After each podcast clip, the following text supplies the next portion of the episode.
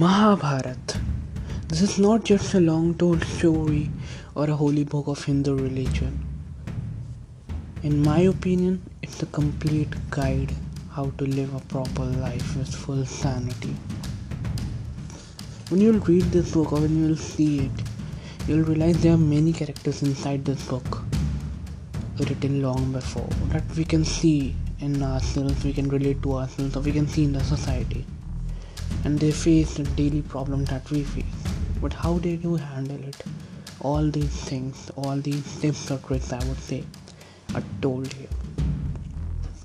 So let me take you to the journey of pure sanity and reliving your life through a different perspective. So let's roll down the intro.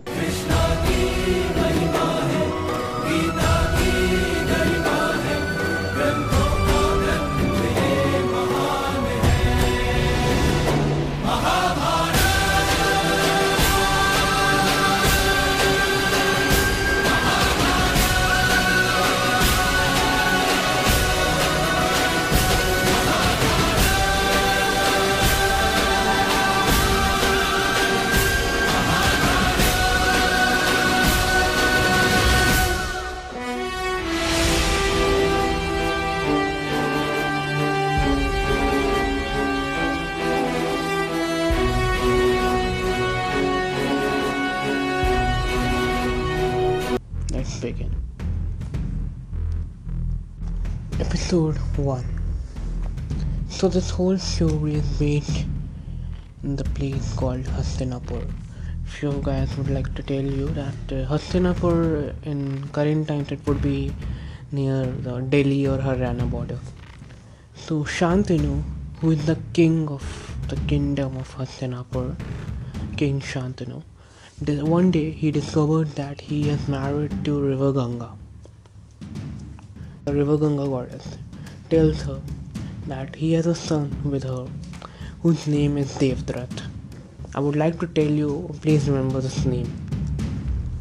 Devdrutt was the starting of Mahabharata.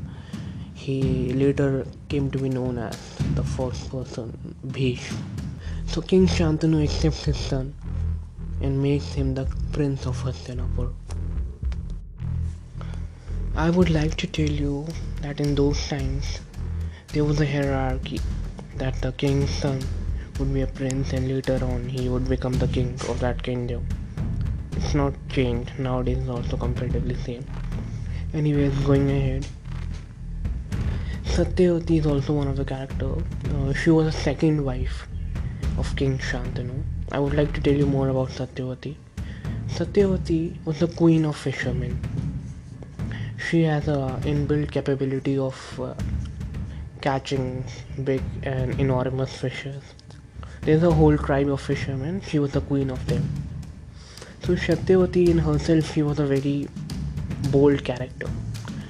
She had a lot of self-morale, self-respect, which I guess very important for a person who is coming from a lower background. Fishermen were used to be like downcast or downgraded by the kings, but King Shantanu married the queen of fishermen Satyavati and proved to be this superstition strong. So yes, she was very proud of her self-respect and her abilities to master her art. In when she got married to the King Shantanu, she wanted the status of a queen. So when the King Shantanu told him about the son Devdrutt, who was the son of Ganga and Shantanu, Satyavati got a bit depressed because she always wanted the status of a queen in her Hastinapur. But if later on Devdrutt becomes the king, she would be regarded as a stepmother. And in those times, stepmothers are treated as bondwomen.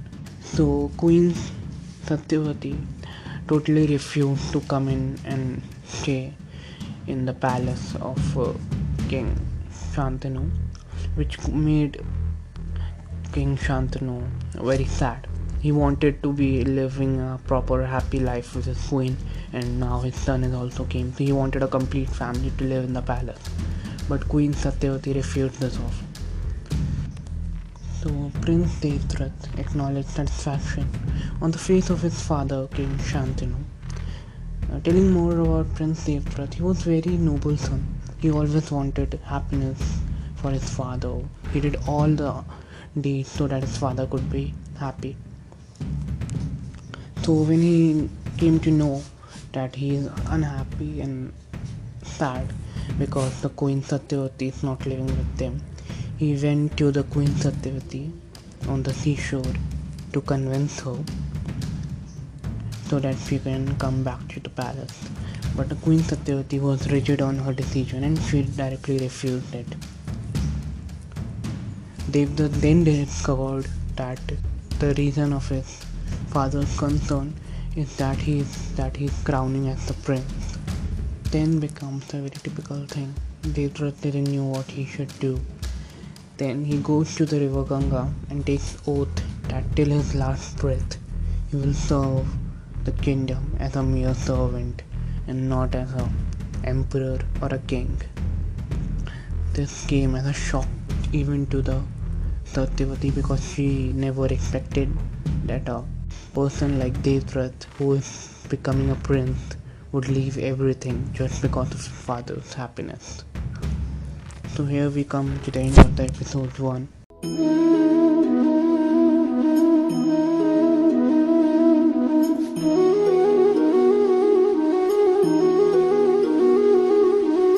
So let's come to the next segment of a podcast. What Krishna says.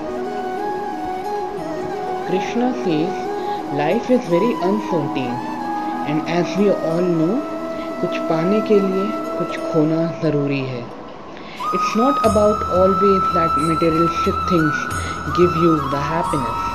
Sometimes thinking emotionally but thinking correct is the right option to live and spread your happiness.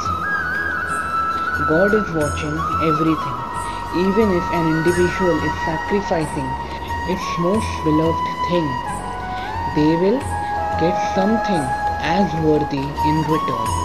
You just need to have patience and trust